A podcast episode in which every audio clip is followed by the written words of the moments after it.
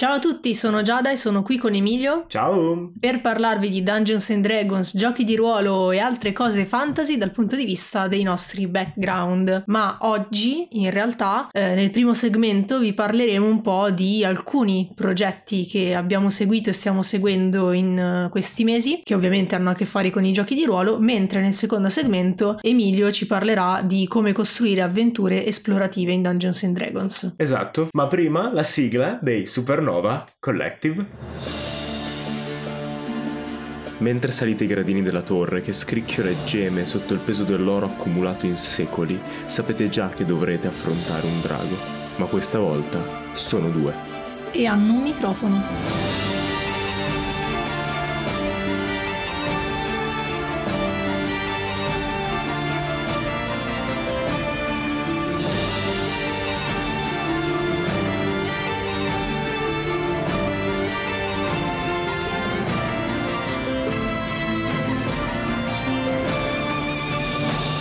Cosa abbiamo fatto? Allora, non mi ricordo già più che giorno era. Quando è che siamo andati in montagna? Il weekend del 9-10 ottobre. Nel weekend del 9-10 ottobre siamo andati con un'agenzia turistica, di cui poi faremo il nome, daremo tutti i riferimenti ovviamente, eh, in montagna a giocare a Dungeons and Dragons. Sì, cioè praticamente l'idea eh, di questo format di cui secondo me dobbiamo ancora rielaborare il nome visto che ne faremo altri e voglio trovare un nome più figo, ma era tipo eh, Dungeons and Dragons e no, Boschi e D&D. Sì, qualcosa del okay. genere. Boschi e D&D è questo format dell'agenzia Ecoway Travel che si occupa appunto di, di viaggi ma anche di gite nei weekend in, in Italia e noi abbiamo fatto i master all'interno di questa gita di due giorni, come diceva Emilio, in montagna montagna. In particolare eravamo in Val Tartano, che è una valle veramente bellissima. Poi, vabbè, era l'inizio dell'autunno, quindi c'erano questi colori spettacolari. Eh, e in sostanza abbiamo fatto per la prima giornata un'escursione eh, ai laghi Porcile, che sono dei laghi di, di, questa valle veramente molto belli. E in questo caso il nome non c'entra esatto. niente con, è con la bellezza effettivamente. Dei... è antifrastico. Ecco, e ci ha guidati eh, Samuele, che è la guida di Ecoway Travel è un Eh, ma allora se iniziamo a fare i nomi, l'organizzatrice di tutta questa roba, eh, in realtà... volevo dire dopo la... era sorpresa, tipo... Ah, era sorpresa, vabbè, vabbè. No, no, vabbè, l'organizzatrice di tutto è Viola, Viola Sanguinetti, che conoscete come Viovagram o come Ametista se seguite Storie di Vapore. Il eh, nostro altro podcast di Actual Play. Sì, e lei era lì presente come, diciamo, rappresentante dell'agenzia, mentre eh, Samuele, che trovate come eh, Nature Samuele su Instagram, era la guida naturalistica, ci ha portato a fare un'escursione veramente bella, non troppo faticosa, devo dire, perché eravamo entrambi fuori allenamento, ma l'abbiamo fatta senza problemi. Oh, cosa eravamo entrambi fuori allenamento? Io vado in palestra quattro giorni a settimana. Sì, ma eravamo fuori allenamento a livello di escursioni, ma cioè va, non facciamo da quanto. quadricipiti allucinanti.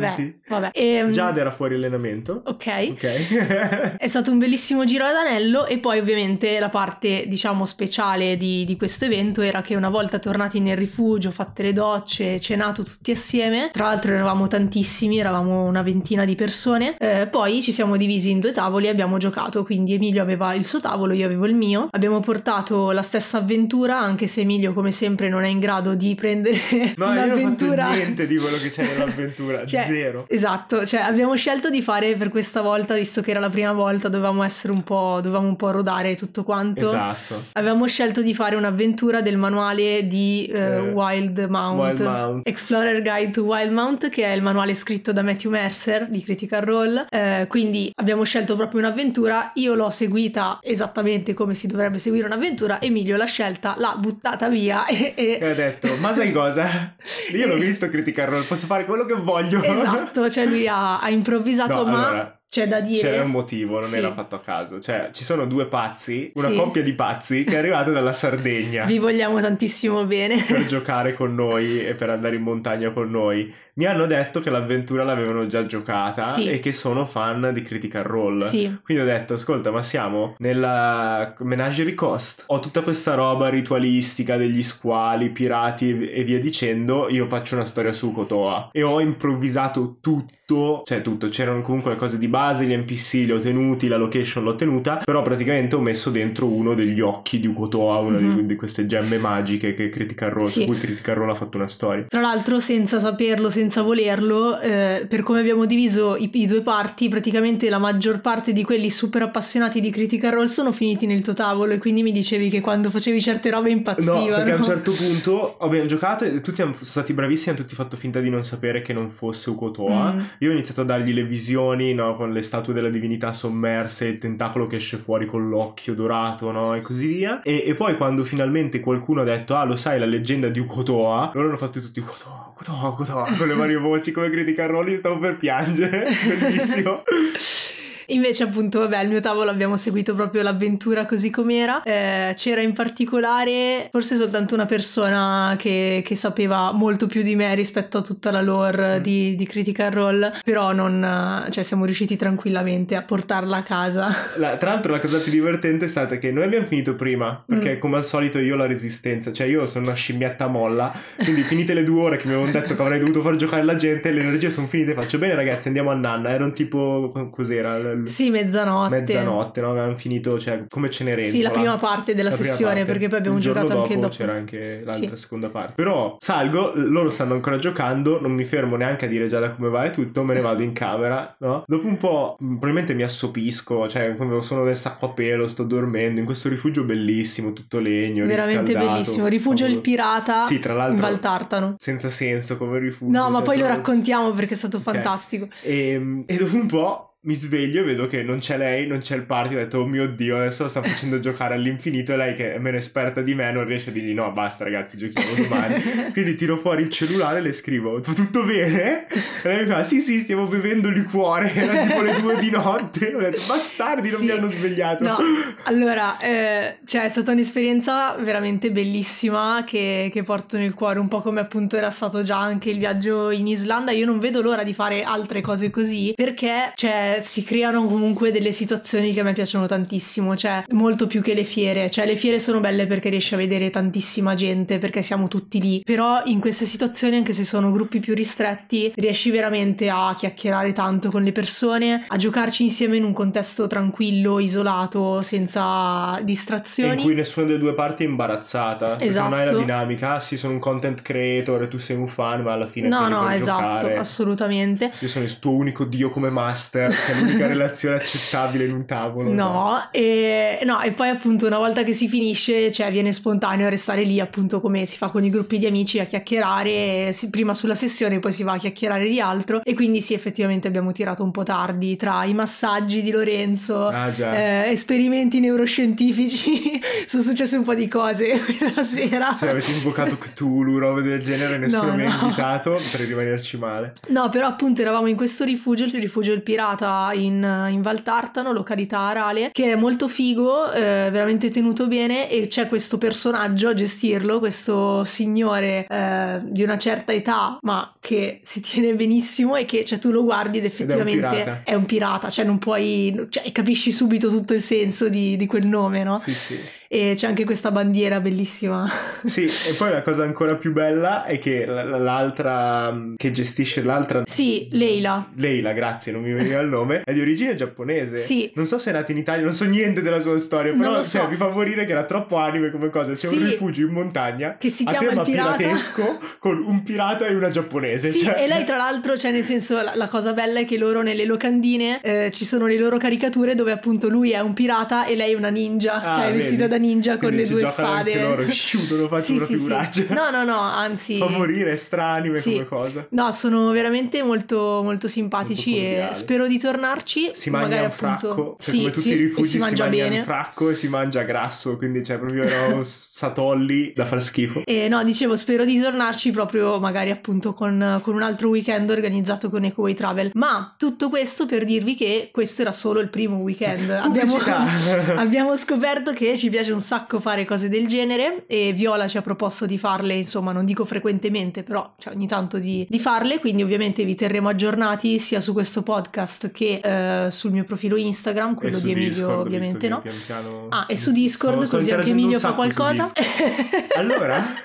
no, no, vabbè. Allora, sono e, ehm, sto piangendo. Però appunto, cioè, quando ci sono queste occasioni di solito ci sono sempre una ventina di posti, ma soltanto alcuni sono riservati, di solito 12 sono riservati al gioco, però gli altri possono comunque venire, ci sono ad esempio delle persone che hanno fatto comunque l'escursione con noi e poi hanno fatto un po' da pubblico durante le giocate. Il prossimo evento del genere in realtà è già quasi pieno, però è per Capodanno, quindi staremo via il 30, il 31 e il primo di gennaio, festeggeremo assieme Capodanno nelle foreste casentinesi che sono delle foreste bellissime sugli Appennini tra la Toscana e l'Emilia Romagna. Cioè, se voi andate a vedere le foto delle foreste sembrano veramente quelle foreste fantasy. Spero nevicherà perché, cioè, innevate sono una roba fantastica, Favoloso. mamma mia. E lì ci sarà un misto di momenti di escursione, quindi cercheremo di fare almeno comunque tutti quanti un'escursione in queste foreste bellissime e poi momenti di gioco di ruolo, ma anche momenti di giochi più, diciamo, più, più di gruppo in modo da, ad esempio, il 31 sera fare dei giochi veramente tutti insieme e aspettare insieme la mezzanotte e poi si festeggia. Tra l'altro, stavamo Mm. già pensando al tema per quell'avventura che stavolta sarà scritta da noi. Sì, ecco esatto, d'ora in poi saranno scritte da noi. Però io le ambienterei ancora in Wildmount. Ok? Perché su quello che stavamo pensando io e te, sta andando anche la campagna di Critical Role. Ah, ok. Da quello che ho pensato. Quindi ho detto, vabbè, già che ci siamo, sembrerebbe che Ukoto tornerà in un one shot. Sembrerebbe che quello che volevamo fare io e te con quelle particolari creature adesso sono importanti Ok. in Critical Role. Quindi, cioè, dico, se siamo in sincronia così con Berserk, cioè, perché sprecarla come opportunità? Dico, non Vabbè, lo so. decideremo, decideremo. No, ho già deciso io, basta. Va bene. Comunque, quindi questo è il prossimo evento con EcoWay Travel, ma restate aggiornati perché secondo me prestissimo usciranno prossime date per i weekend e non solo. E non solo. E la lasciamo lì. Sedeziam. Invece, seconda grossa attività che Sì. abbiamo in corso, e per abbiamo intendo soltanto Giada,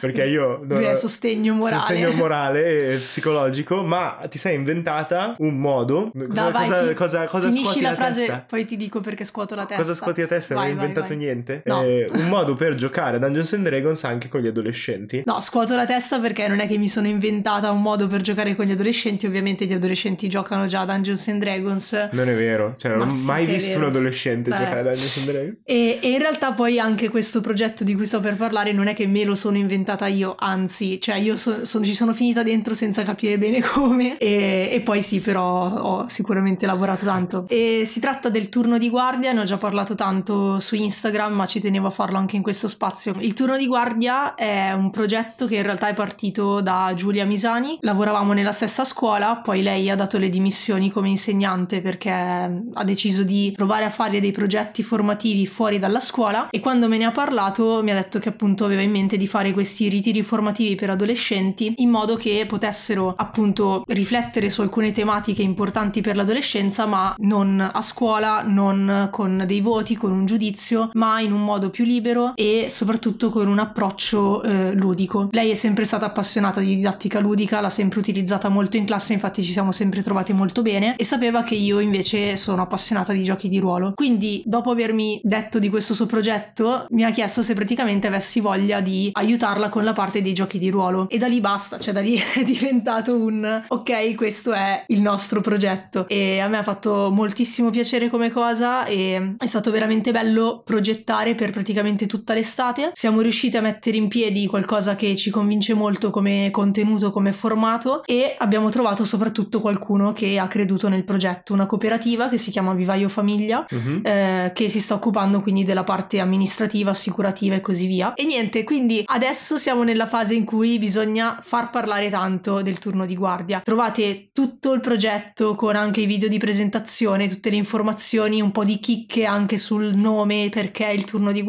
sul sito Ok. il turno di guardia.it. Quello che vi chiedo di fare come, come favore personale è cercare ovviamente di aiutarci a far parlare del progetto. Noi adesso stiamo iniziando a contattare un po' di persone, un po' di enti, un po' di scuole, ma eh, ovviamente più si parla del progetto più c'è la possibilità che i ragazzi lo conoscano e che quindi si iscrivano. Perciò semplicemente come fate sempre con eh, i nostri progetti, eh, se vi va di supportarlo potete diffondere il verbo. Se conoscete queste strane creature che sono adolescenti che giocano a Dungeons and Dragons van bene, però tanto, cioè, siamo sicuri che chiunque, qualsiasi adolescente, provi a giocare poi si appassiona, quindi Mm. è anche un momento per aumentare il verbo, la community di D&D in Italia, no? Uno dei piccoli vari progetti che stanno crescendo in Italia Mm. e che servono per tenere vivo anche un hobby. Sì, quindi semplicemente se conoscete dei ragazzi o anche degli insegnanti, insomma qualcuno che ha contatto con i ragazzi, potete parlargli del progetto, potete anche scrivermi su Instagram, già da di ruolo, dandomi dei contatti eh, e così via. Insomma, qualsiasi cosa pensate possa essere utile per aiutarci a diffonderlo sarebbe veramente preziosa. E poi ovviamente se avete voglia condividete nelle vostre stories il link, tanto si può condividere il link, il turno di guardia.it e taggatemi così vi, vi posso ringraziare perché so che l'avete fatto. Ma il progetto sì. aveva bisogno di un'assicurazione. Sì, e ci ha pensato. E, e ci ha pensato il nostro sponsor. il nostro sponsor.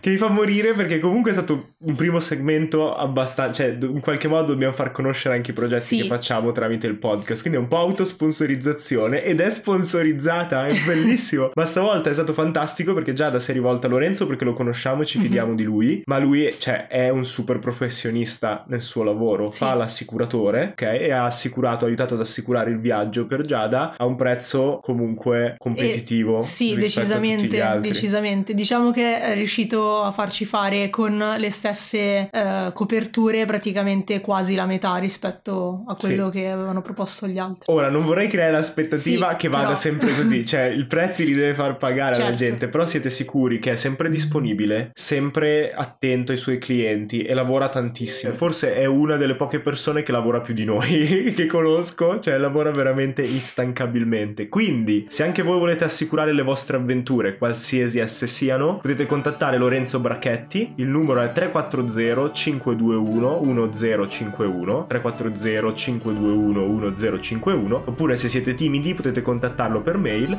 a Lorenzo Bracchetti, tutto attaccato, tutto minuscolo, chiocciola outlook.it Lorenzo Bracchetti, chiocciola Ha anche una pagina Instagram che io continuo a spingere così lui sarà costretto a metterci contenuti prima o poi che è Insta Insurer. Trovate tutti i link e tutti i riferimenti di tutto quello che abbiamo parlato in questo segmento nel doobly-doo in descrizione, che il segmento del sotto, no? Colvin lo dice così, ogni tanto mi piace dirlo anch'io e...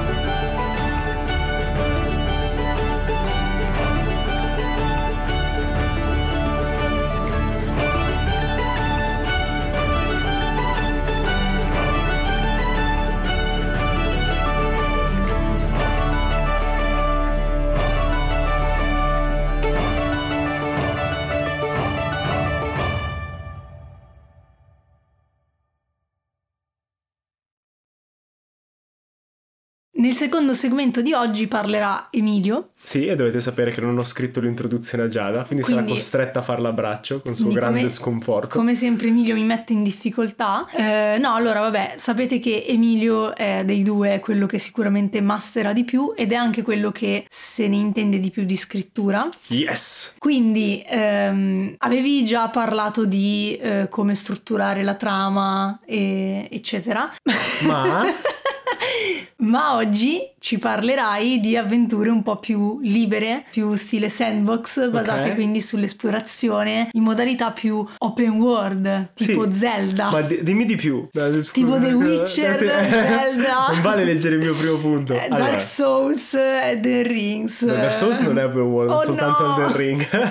Solo no. Elden Ring. Allora, sì, ho scritto come tre esempi appunto The Witcher, Zelda e Metro Exodus, perché sono tre esempi di cui ho sentito parlare molto quando si parla di open world e quindi prenderò degli spunti, ma il mio punto di entrata è un altro. A me piacciono tanto le trame, mi piacciono tanto i combattimenti, mi piace tanto il roleplay in mm-hmm. D&D, ma in realtà il pilastro di gran lunga più diffuso è l'esplorazione, mm. perché è tutto quello che non è gli altri due. Quindi si passa da girare per un dungeon a eh, risolvere inganni, scoprire una nuova regione, muoversi proprio da un punto all'altro della mappa ed è tra l'altro uno dei pilastri non solo di Dungeons and Dragons ma anche del fantasy in generale. Cioè il Signore degli Anelli basa tantissimo del suo successo sul fatto che si spostano dalla contea a Mordor e visitano tutte queste location diverse tra loro con problemi diversi, soluzioni diverse e anche tesori diversi. E altri migliaia, no? The Witcher, Zelda e Metro Exodus sono soltanto altri esempi di come sci-fi mm-hmm. e fantasy abbiano, anche moderno, abbiano preso quest'idea del viaggio. E mi sono un po' interrogato, visto che a me di solito non piace come cosa, preferisco le cose molto più connesse, con meno esplorazione che vanno più dritte al punto. Qual è la parte più divertente dell'esplorazione in Dungeons and Dragons. Mhm. Perché a me in realtà giocare a The Witcher 3 e a Zelda, Metro Exodus non l'ho provato, è piaciuto tantissimo. Cioè sono due dei miei giochi preferiti. Io in The Witcher 3 ho quasi 400 ore di gioco. Mhm. Ok. Ed è un po' il senso di meraviglia che c'è dietro. Cioè, quando entri in un nuovo villaggio in The Witcher 3, puoi parlare con i vari popolani Mhm. e alcuni di questi ti danno, eh, tramite una cutscene o dei dialoghi, delle informazioni su qualcos'altro. E mi ricordo che mi aveva colpito tantissimo, non mi ricordo tutta la trama, mi ricordo che ero arrivato a questo villaggio quasi subito all'inizio e c'era questa donna che parlava,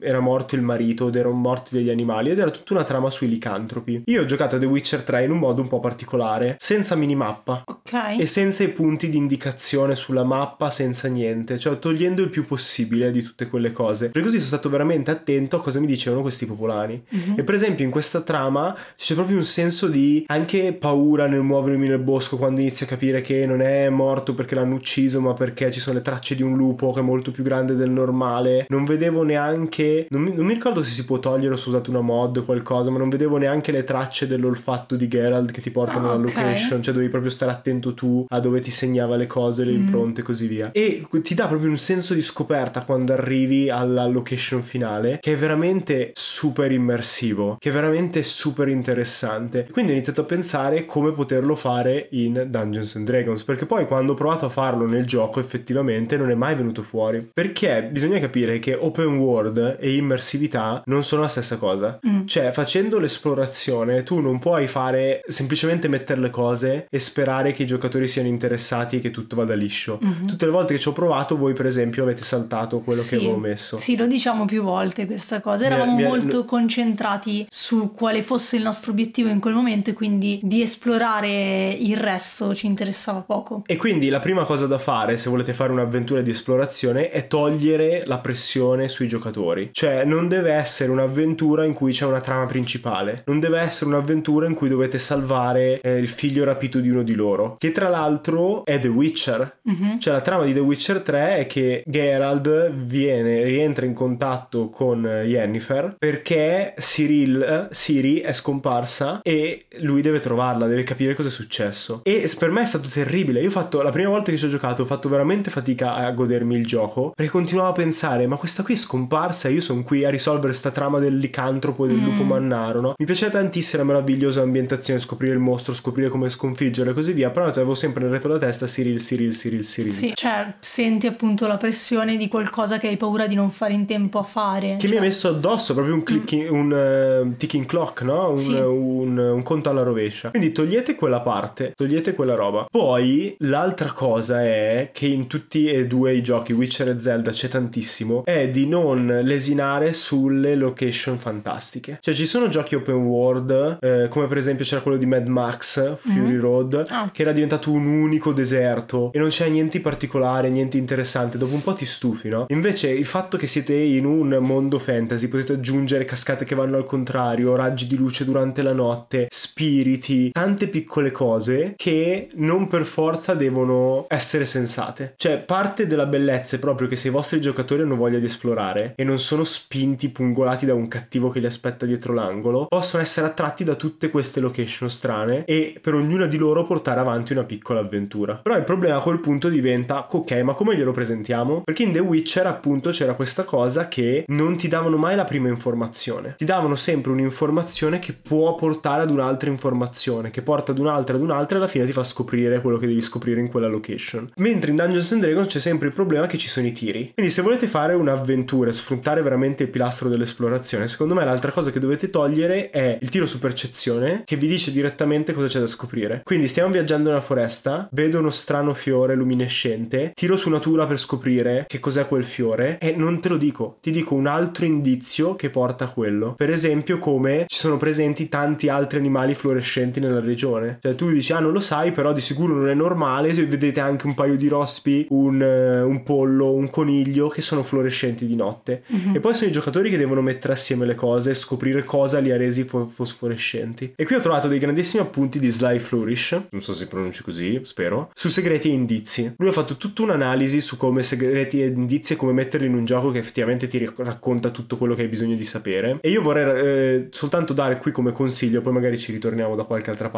nella stagione, come creare degli indizi veri e propri, cioè delle frasi piccole, brevi, astratte dal contesto, ok? E che non ti dicono come saranno scoperti. Ok. Quindi un indizio può essere, per esempio, eh, vedete le impronte di un lupo molto più grandi, Mm. ok? Però non scrivetelo già come se fosse nel fango vicino al torrente che portano verso Ok. eh, l- la tana, Sì. oppure che ehm, c'è un livello di difficoltà già nel tiro. Io lo faccio spessissimo, mi sono accorto che infatti è una cavolata, no? Voi scrivete soltanto quali sono gli indizi, cioè ci sono impronte di lupo sono più grosse del normale, quella è la vostra frase. Ok. Come verranno scoperte? Le dovete dare come ricompensa a quando i giocatori fanno qualcosa di sensato che potrebbe portare quell'indizio. Fammi un esempio pratico. Eh, per esempio questo qua, io so che il mio indizio è ci sono impronte di lupo ma sono più pesanti del normale. Sì. Ok. Abbiamo Geralt che va nel bosco e mi dice tiro su percezione. Ok. Io normalmente avrei detto perfetto, se fa più di 15 gli dico delle impronte. Ok. Ma Invece. invece così gli narro che ci sono fronde spaccate, c'è qualcosa e poi se lui va a vedere, va ad esplorare, gli metto lì le impronte. Quindi ok? non, non lo vincoli a un tiro, Non lo vincoli a un tiro perché c'è un- uno step intermedio. però deve essere il giocatore a dirti che il personaggio Sta- va ad fa- Sì, approfondire. oppure adesso questo magari è l'esempio più banale che potesse venirmi in mente. Però magari mh,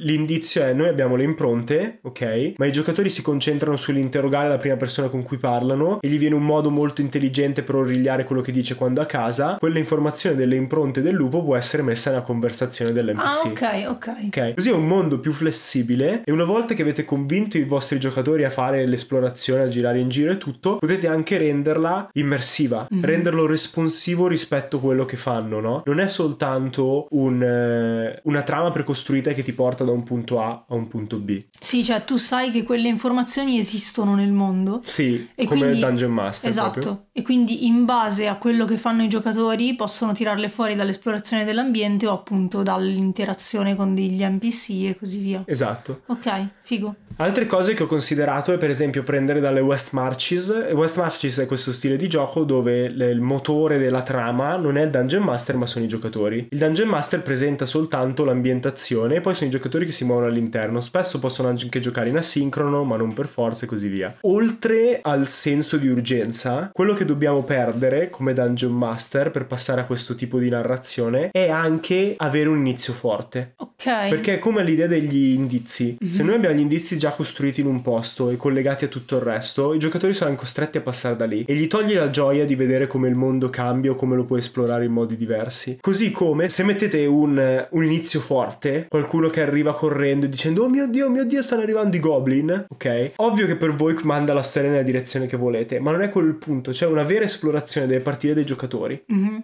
rispetto a una trama costruita. Altre cose a cui stare attenti è per esempio l'idea che i giocatori non possano andare in alcune zone, perché quella è un'altra cosa che ti tira subito fuori dal mondo e toglie quel senso di immersività di cui parlavamo prima. Ci sono un sacco di giochi, l'ho visto tipo in Horizon Zero Dawn, per esempio, dove ci sono bellissimi eh, scenari che tu vedi, nel caso dell'immagine che avevo visto c'era questa montagna con dei robot giganti eh, attaccati sul fianco, tipo le rovine di questi giganteschi Ok. robot. Eh, ma non ci puoi andare. Mm. Quando ci arrivi trovi una parete che non puoi saltare, che non puoi Ok. skippare, che non ci puoi Perché girare attorno. Secondo te anche in Dungeons and Dragons c'è- ci sono master che ti descrivono cose e poi dici ah voglio andare lì, no non ci puoi Eh, andare. per esempio Barovia è così. Ok. Barovia è divisa a zone, Mm. tu puoi descrivere tutto, ma il Dungeon Master ha sottoscritto i livelli di difficoltà e come evitare che i giocatori ci vadano se non sono già del livello giusto. Quindi ci sono dei limiti. Se voi, per esempio, aveste sentito parlare del mulino, Mhm. E l'idea è che voi dovete sentir parlare o vedere più elementi dell'ambiente possibile, proprio per avere questo senso del mondo che è aperto davanti a voi. Però poi io vi dico no, quello è un livello, cioè vi faccio capire in qualche modo che il livello Che è di meglio se ci passate un'altra volta. Esatto. In. Zelda o anche in Elden Ring adesso ti ammazzano. Sì. Cioè se tu finisci in una zona dove il nemico è troppo forte, vieni fatto fuori. Mhm. Ovviamente in Dungeons and Dragons dove tieni molto di più i personaggi e non hai un restart, dobbiamo trovare qualcosa di diverso. Mm. Quindi qui dobbiamo anche perdere un po' l'idea che appunto se i giocatori fanno un errore in questo senso e l'incontro non è più bilanciato, di punirli con la morte. Cioè personaggi normali, anche mostri, non si accaniscono per forza contro un nemico una volta che l'hanno sconfitto. Mm. Quindi bisogna sempre lasciare la possibilità di ritirarsi. Ok. Che sembra una cosa completamente slegata, no? Dall'esplorazione di per Mhm. sé, ma ti permette, una volta che hai accettato di non fare combattimenti bilanciati, ti permette di creare un mondo che è gestito dai giocatori. Mhm. Io vado in quella zona perché mi attira quell'obelisco che vedo in lontananza. Sì. Io come Dungeon Master ci ho preparato dei draghi Mhm. dentro. Non devo togliere i draghi perché loro sono interessati, ma semplicemente devo fargli crocchiarli di botte Sì. senza ucciderli, in modo tale che si allontanino e possano tornarci in un altro momento. Mi vengono in mente due cose. Uno, le poche volte che ho giocato ad Elden Ring, esattamente come gioco io ad Elden Ring. Ok? Cioè, nel senso, vado in giro, vedo cose, vedo cose grandi che si muovono e dico, Scappo. qua vado di soppiatto perché non voglio assolutamente combattere. E, e poi in realtà eh, nella, nella nuova campagna che stiamo giocando di Juggernaut ci hai fatto incontrare da subito, secondo me, eh, dei nemici che erano molto più forti di noi probabilmente, ma ci hai dato la possibilità di scappare. Cioè mi Sì. viene in mente un dungeon che abbiamo fatto in cui abbiamo incontrato tipo due d- d- semi draghi di seguito, erano E- dei draghi, erano era un cose drago, forti, sì. ecco. Sì, possiamo E anche descriverla come scena perché è bella Sì. come esplorazione. Si dovevano muovere nelle catacombe sotto il deserto e io avevo fatto degli incontri casuali col dado 100 ed era un completo, cioè non c'era un incontro che era giusto per il livello di difficoltà, erano tutti strani, tutti diversi. Loro hanno tirato e hanno fatto un numero altissimo o bassissimo, non mi ricordo. Arrivano in questa stanza e anche lì non ho detto ah c'è un drago o gli ho fatto scoprire con percezione, ma c'era un sarcofago aperto all'interno che Mhm. sembrava di un Da, coccodrillo da gigante. qualche parte c'era della pelle di C'era pelle rettile. di rettile tipo attaccata e quindi loro andando in giro hanno trovato le cose e a un certo punto uno dice ok guardo verso l'alto Mm. e vedono questo scheletro mummificato di drago che si sta muovendo tra una colonna e l'altra. Sì, e lì noi eravamo tipo a livello 1 o 2, quindi Sì. abbiamo detto ok, l'ultima volta che abbiamo affrontato un drago eravamo a livello 20, forse c'è qualcosa che non va. Quindi, eh, cioè, ovviamente ci siamo tutti spaventati e nessuno di noi ha pensato adesso lo sconfiggiamo in qualche modo. Abbiamo pensato ok, dobbiamo trovare uno stratagemma per bloccarlo da qualche parte, metterlo momentaneamente fuori gioco e fuggire via tutti. E così è stato. E quindi sì, cioè era solo per dire ok, cioè si può fare, non è necessario, non è necessario essere sempre Sì, il party che vince contro Basta che poi non ci andate giù troppo pesanti, cioè ci sta anche rendere più debole l'avversario in modo tale che non li uccida tutti, se, Mhm. non è, se è una bestia non è motivata. Però perché adesso voi quel drago lì non ve lo dimenticherete mai e prima o poi potete dire vogliamo tornare a quel labirinto, ok? Ehm, tra l'altro ho trovato un esempio che posso mettere qui eh, su quello che dicevamo prima, che credo di averlo preso direttamente da Slife eh, Flourish, che è un po' più interessante, dice mettete che in una stanza l'indizio è che c'è un pendaglio nascosto in un libro religioso. Quello che io posso darti come ricompensa con percezione è il fatto che ti dico che non c'è altra iconografia religiosa nel resto della casa. Quello è l'unico libro religioso che c'è. È un modo per dover far pensare i giocatori e collegare i puntini. Ma torniamo al punto di prima. Abbiamo detto che tutte le zone devono essere raggiungibili e quindi dobbiamo sbarazzarci del principio del bilanciamento degli incontri. Ovviamente senza esagerare e così via. L'altra cosa è che muoversi attraverso lo spazio deve essere divertente. Cioè il viaggio sarà fondamentale e non potete skipparlo perché è proprio durante il viaggio che vedono nuove cose, possono cambiare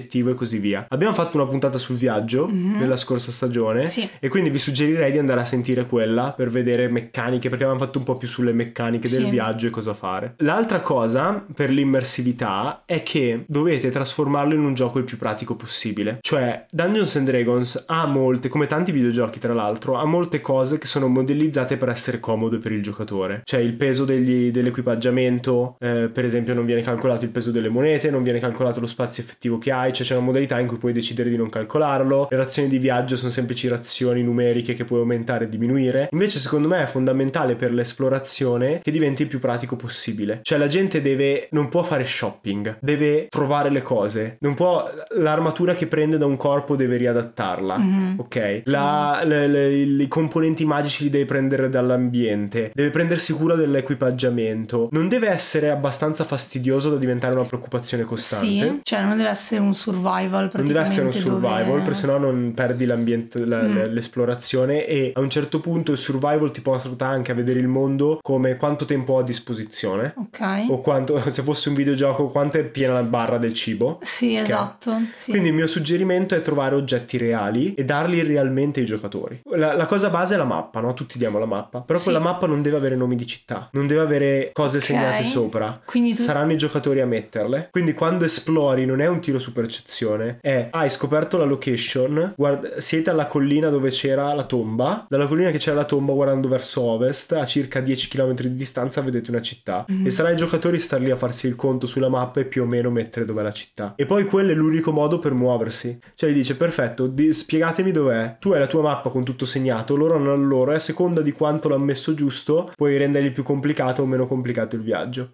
Così è un modo pratico, no? Per avere una mappa. E tra l'altro questo eh, l'ho preso da un video che ho visto su Metro Exodus, Mm. perché lì eh, c'è il gioco costruito come io ho giocato The Witcher. Ok. Cioè la mappa è semplicemente una mappa, c'è il punto del tuo obiettivo e basta, Mhm. e tutto il resto lo devi trovare tu. E il tuo obiettivo è vicino a qualcos'altro e pian piano ti devi costruire la, la- la mappa e la, la direzione che vuoi prendere. Un altro modo, l'unico altro modo che mi è venuto in mente, però secondo me si può costruire sopra, è portare una cote, eh, le- proprio la, la pietra per affilare le lame. Ah, no? ok. E ce n'è solo una, perché quando vi accampate, solo uno di voi ha il tempo di dedicarsi a sistemare il suo equipaggiamento. Mm. Quindi quando fate un riposo lungo, uno può prenderla. Quello che ce l'ha è immune dal deterioramento degli, degli oggetti. Quindi non dovete star lì a pensare a fare tiri per vedere se riuscite ad affilare la spada, mantenere l'equipaggiamento e tutto. Però ti protegge. Tutti gli altri hanno una chance che gli si rompa qualcosa durante la giornata successiva. Mm. E quindi poi ci può essere una dinamica, ok, io posso sistemare il tuo equipaggiamento, oppure oggi prendo io la cote. Non è tanto, non ti toglie tanto tempo per pensare, Mm. però è qualcosa di carino che ti dà il senso di essere lì in un mondo a livello pratico, che mentre uno cucina l'altro deve affilare, Mhm. deve preparare gli equipaggiamenti. No? Magari ci può essere un pezzo di roleplay e quindi poi potete ampliare la meccanica in modo tale che eh, quando ha la cote può affilare anche l'oggetto di quello con cui ha avuto un momento di roleplay importante. Mhm. Capito? Sì. Che passare del tempo anche per lui. Urca, tosto però pensare anche a tutte queste sottigliezze. Eh, ho visto che cioè, ehm, in Metro Exodus ehm, il gioco è molto divertente, prima o poi mi piacerebbe provarlo. In pratica, da quello che ho capito, è un mondo post-apocalittico Mhm. dove una guerra nucleare ha spazzato via la superficie e quindi sono ri- rifugiati nella metropolitana di Mosca. Ok. Ok? E in Metro Exodus l'idea è che questo gruppo di personaggi vuole uscirne perché è stufo di vivere sottoterra e vuole viaggiare per l'ex Russia per trovare un posto dove vivere. E ha tutte queste cose qui, cioè i potenziamenti delle armi, per esempio, eh, hai tutto il potenziamento delle armi e il crafting, ma devi fare con oggetti che prendi in gioco Mhm. e non c'è un menu. Cioè tu tiri fuori, cioè, ci sono tipo delle workbench, no? dei tavoli Ok. da lavoro nella tua base e quando torni alla base puoi tirare fuori gli oggetti, li vedi messi sul tavolo e puoi attaccare le cose, capito? Costruirle, montarle. Mhm. Farlo in Dungeons and Dragons è un po' più difficile, però ho capito che a quel punto un tiro su qualcuno che ha gli strumenti per farlo e devi avere gli oggetti. Sì, almeno finalmente tutti questi kit che Kit, offre robe, hanno l'equipaggiamento, esatto. Esatto, è uguale per, per i componenti degli incantesimi. Io ci ho provato a far foraggiare i, compo-